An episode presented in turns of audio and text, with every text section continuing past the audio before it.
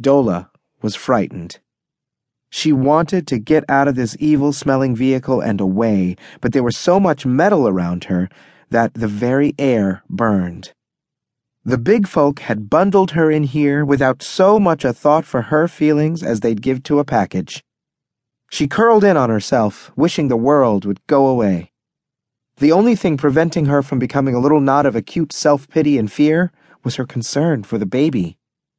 Thankfully, Azrai had stopped crying the moment the truck door slammed shut on them, or she'd have deafened Dola completely. It must be the presence of all that cold metal that shocked her silent. This was the first time in her young life that she'd been in a hostile environment. Dola liked it no more than Azrai, but she knew such things existed and was better prepared. I'm with you, little one, she whispered. I'll protect you, I swear it though how she was to accomplish her vow she had no idea. Who could these men be? They were dressed identically in button up coveralls of a drab color and sturdy construction.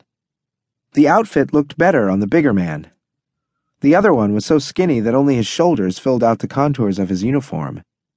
They seemed to be disagreeing on what to do. Meanwhile, the hose running from the tank was spewing foul smelling liquid onto the ground near the source of her drinking water. The elders needed to be told at once so they could contain the contamination.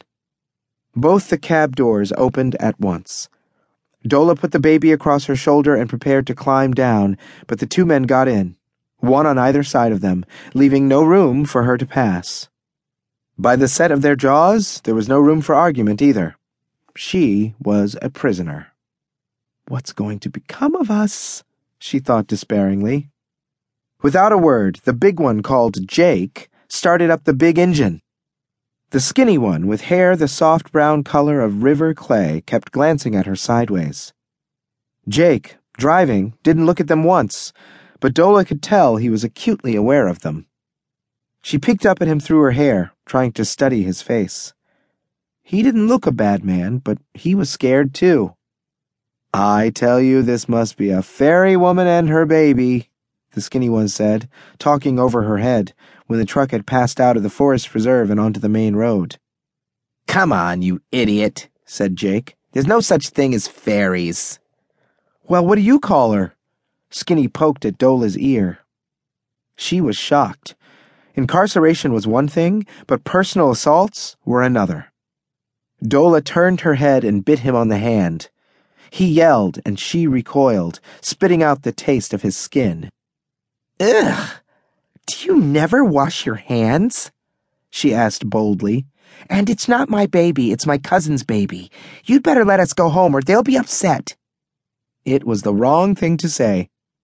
All of a sudden, both men grew quiet. They didn't say another word to her. She looked from one to another, hoping for some sign of kindness or mercy.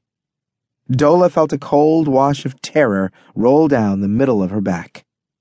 These weren't Keith Doyle and his harmless big friends whom she knew and trusted. They were strangers who might mean to do her harm. She might never see home again.